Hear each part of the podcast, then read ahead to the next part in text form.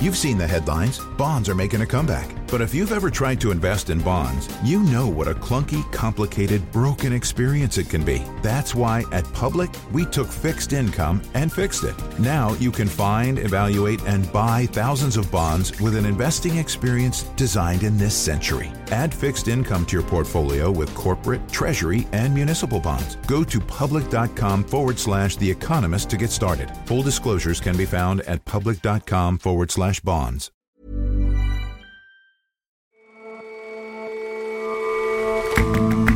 Hello and welcome to The Intelligence from The Economist.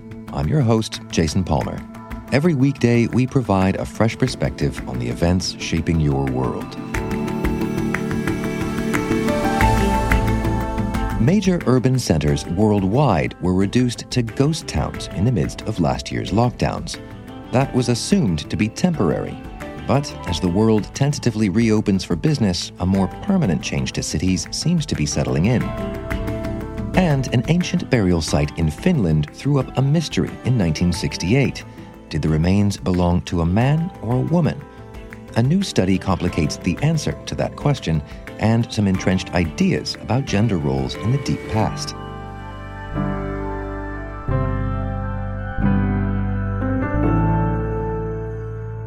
But first, One after another, America's Republican governors are speaking out against the vaccination mandates put in place by President Joe Biden last week. Florida's Governor Ron DeSantis reckons it's a legislative end run. When you have a president like Biden issuing unconstitutional edicts against the American people, uh, we have a responsibility to stand up for the Constitution and to fight back, and we are doing that in the state of Florida. South Dakota's Kristi Noem agrees. This is not a power that is delegated to the federal government. This is a power for states to decide.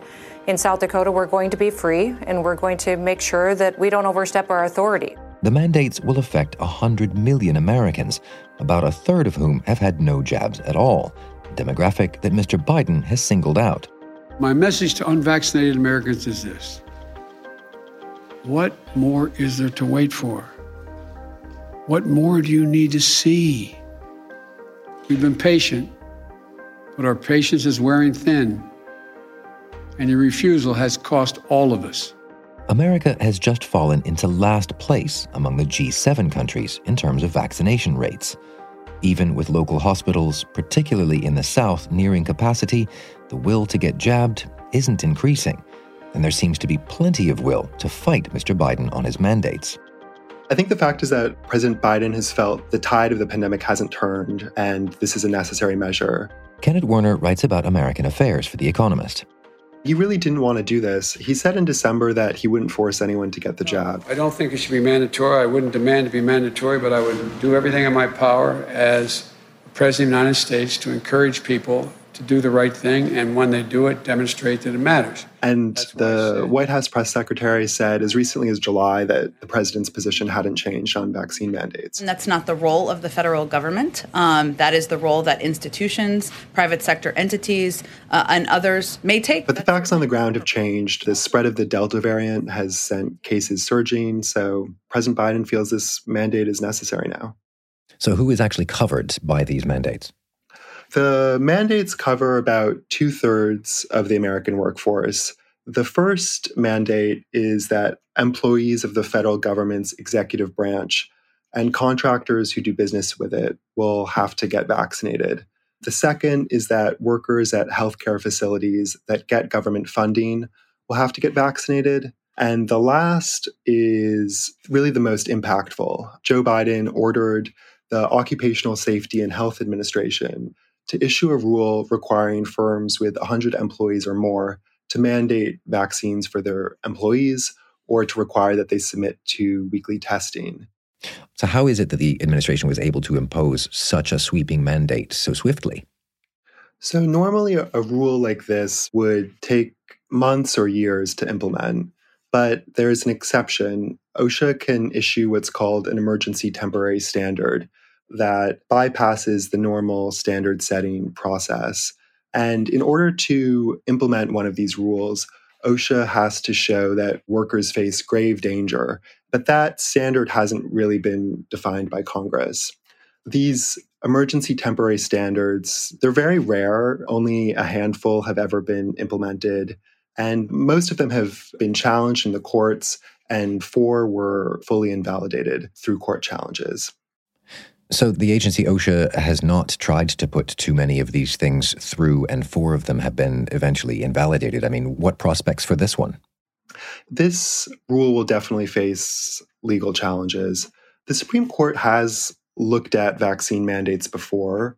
In 1905, a man challenged a local ordinance in the state of Massachusetts that required people to get the smallpox vaccine or pay a fine. And he argued that that was an infringement on his personal liberty. And the court rejected that argument. Recently, a university in Indiana imposed a vaccine mandate on students. And a lower court cited that precedent from 1905 to uphold the university's vaccine mandate. Amy Coney Barrett, who's one of the Supreme Court justices, she let that ruling stand, that ruling from the lower court stand. So the Supreme Court has clearly said that vaccine mandates aren't an infringement on personal liberty. So I think the challenges will argue that the federal government and OSHA in particular don't have the authority, that Congress didn't delegate it this authority, and it hasn't shown that workers face a grave danger. So that's if things get to the Supreme Court. But where will the initial legal challenges come from, do you think? So, the parties really most affected by these mandates are employees and companies. And so they're likely to challenge it. But already lots of Republican state governors have said that they're going to take Joe Biden to court over this. And they've used really forceful language. Brian Kemp, the governor of Georgia, called the mandates blatantly unlawful. Henry McMaster of South Carolina said, We will fight them to the gates of hell. And the governor of Arkansas, Asa Hutchinson, said yesterday that these vaccine mandates would harden people's resistance towards getting the vaccine. This is a very serious, deadly virus, and uh, we're all together in trying to get an increased level of vaccination uh, uh, out in the population. Uh, the problem is that I'm trying to overcome resistance, but the president's actions in a mandate hardens the resistance. To all of these challenges in court, Joe Biden has replied he is going to vigorously defend these mandates. Have at it. Look, I am so disappointed that. Uh, particularly some of Republican governors, have been so cavalier with the health of their communities. This is, this is, we're playing for real here. But the reaction of the Arkansas governor you mentioned that this will only harden the attitudes of people who were reluctant to get vaccinated in the first place, I think is a fair criticism. I mean, will this policy in the round work? Yeah, I think it's very likely that this increases polarization around the issue, but I think it will also push up vaccination rates a bit. It will probably give cover to companies that hadn't yet put in vaccine mandates. Maybe they had feared employee pushback, but now they can kind of safely do it and say the requirement comes from the federal government. There's still probably about 30 million people covered in this mandate who haven't gotten vaccinated, it's possible that a lot of the vaccine holdouts are merely hesitant rather than outright resistant. Surely some of those people will get vaccinated because of this. So, whether or not these vaccine mandates actually survive in the courts, Joe Biden will have accomplished some of his goal. Kenneth, thank you very much for joining us. Thanks for having me.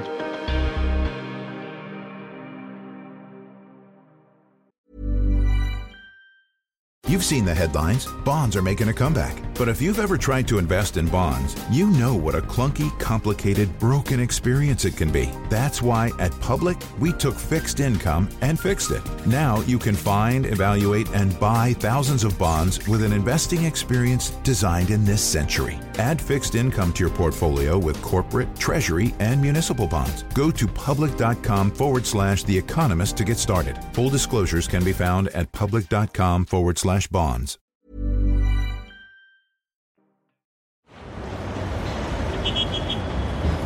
Midtown Manhattan in 2019 sounded like every other major metropolis, buzzing with office and service workers, tourists, locals.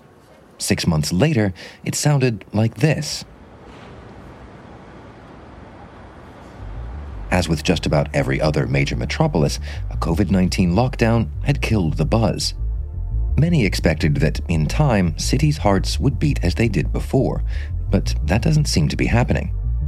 So, before the pandemic, cities seemed invincible. Economic, cultural, political activity was concentrating in a very small number of geographical areas. Callum Williams is a senior economics writer for The Economist. And then the pandemic came along and changed all that. Now, what people thought was going to be a temporary blip in a kind of inexorable rise of cities looks like it might be becoming something a little more permanent. How do we know that that's happening? We've looked at a, number of different data sources, including from Google, which has very good data on mobility to different shops and workplaces and, and transit stations and all that kind of stuff. So we compiled all of that data into what we're calling the Exodus Index, which basically measures the difference between what's going on nationally and then what's going on in a really big city. And really, wherever you look in the rich world, either in Asia, Europe, North America, there's a very clear dividing line between what's going on in the country as a whole and then what's going on in cities. And specifically, cities are seriously lagging behind the general economic recovery that we're now seeing across the rich world. And and why is that? Is it just because cities show up where people aren't going to work in, in such a dense way?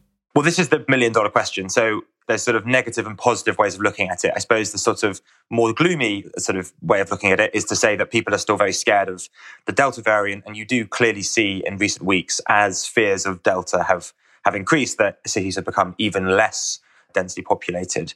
I think that there are, there are some other potentially more positive spins uh, on the on the data. One is that what companies have realized is that remote work can work better than they might have thought a year ago, and that means that they simply don't need to have as many people uh, in the office as before.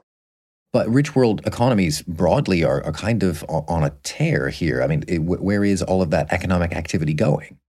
It's true that the very densest urban areas are struggling, but what you are seeing is an amazing boom in the smaller cities and also in the suburbs. So you can see this, for instance, where housing construction is taking place.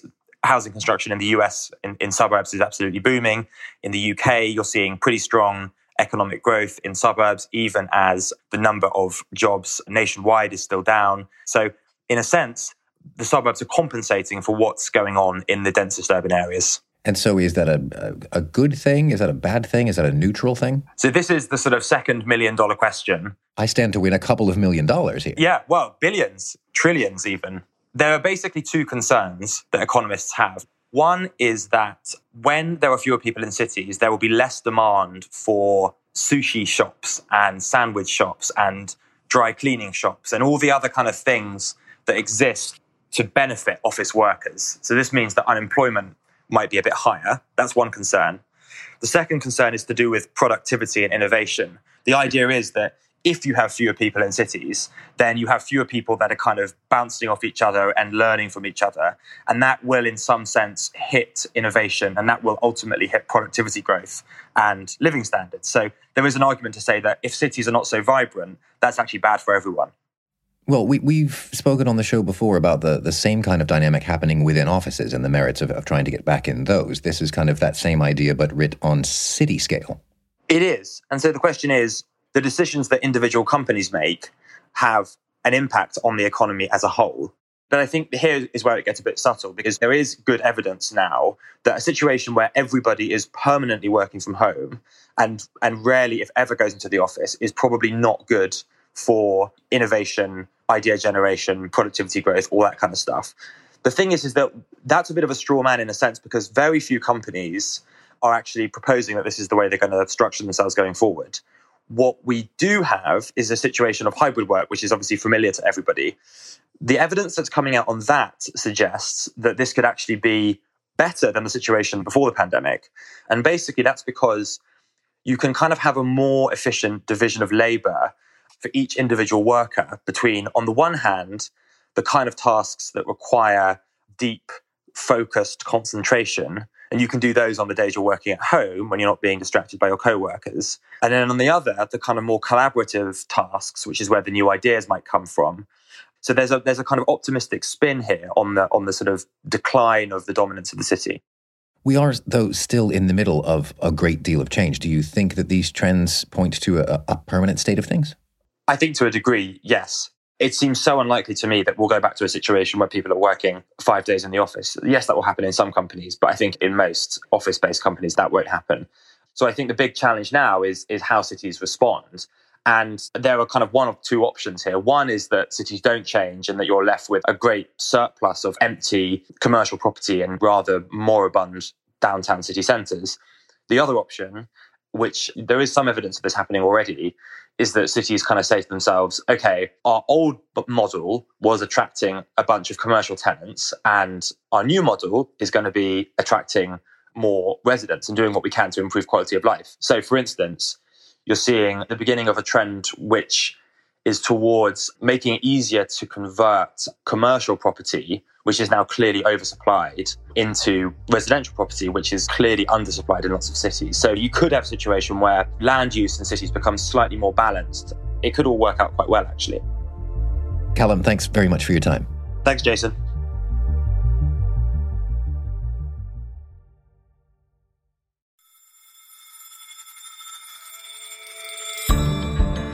For more on how the pandemic is transforming the world's cities, listen to Money Talks, our sister show on business, finance, and economics. My colleagues speak with Edward Glaeser, chair of economics at Harvard University and author of Survival of the City. If you're going to define cities as the absence of physical space between people, then the social distancing that became ubiquitous after, let's say, March 20 was just the rapid fire deurbanization of the world. Look for Money Talks wherever fine podcasts are sold and traded.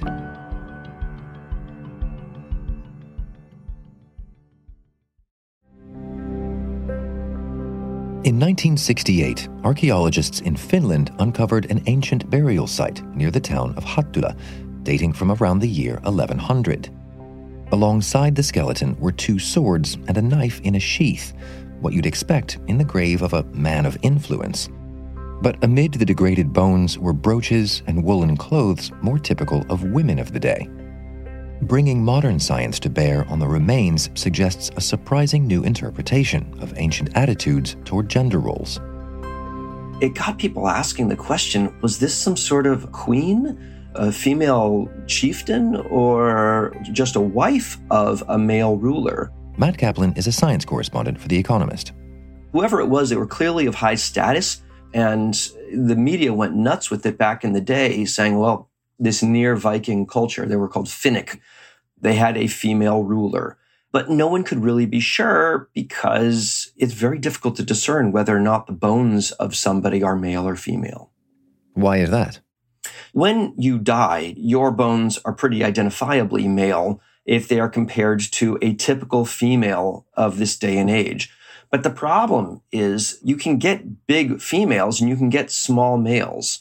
And when you're comparing blindly way back in time, especially with bones that have deteriorated really badly, it gets harder and harder to be sure.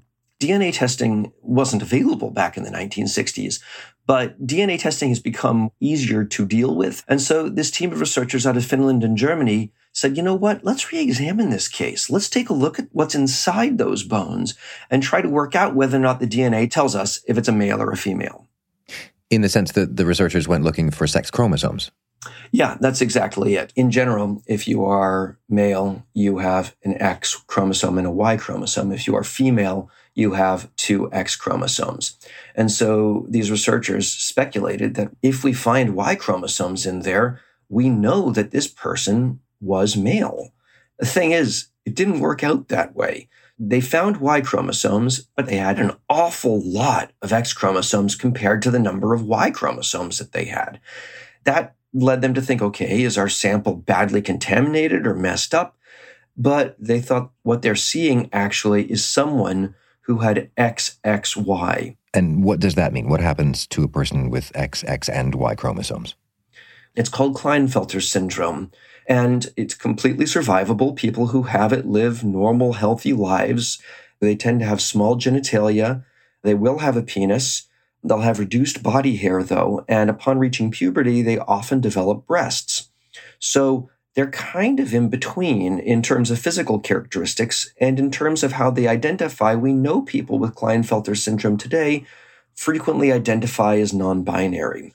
So the researchers speculate that, in fact, the person that was buried here was viewed as a mix of genders, which explains why they've got a sword as well as female jewelry.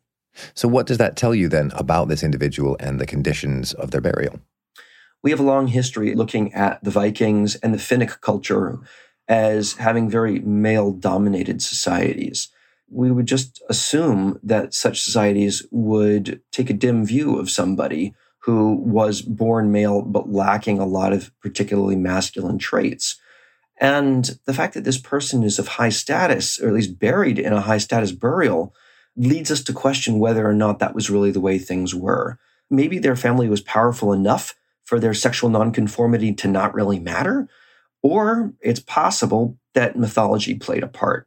We know from the myths of Odin and Loki and Thor that Odin himself was quite changeable. He would alter his form, changing gender, and it is conceivable that cultures that were around at the time, including the Finnic culture, that they viewed someone who was both male and female as having considerable power and possibly being even supernatural themselves.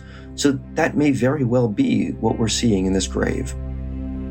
Thanks very much for your time, Matt. My pleasure, Jason.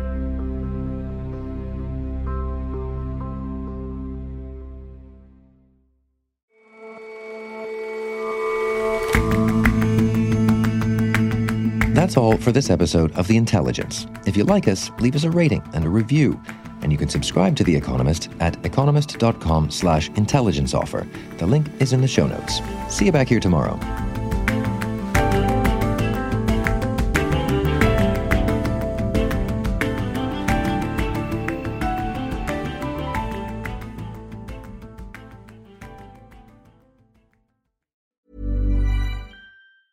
You've seen the headlines. Bonds are making a comeback. But if you've ever tried to invest in bonds, you know what a clunky, complicated, broken experience it can be. That's why at Public, we took fixed income and fixed it. Now you can find, evaluate, and buy thousands of bonds with an investing experience designed in this century. Add fixed income to your portfolio with corporate, treasury, and municipal bonds. Go to public.com forward slash The Economist to get started. Full disclosures can be found at public.com forward slash bonds.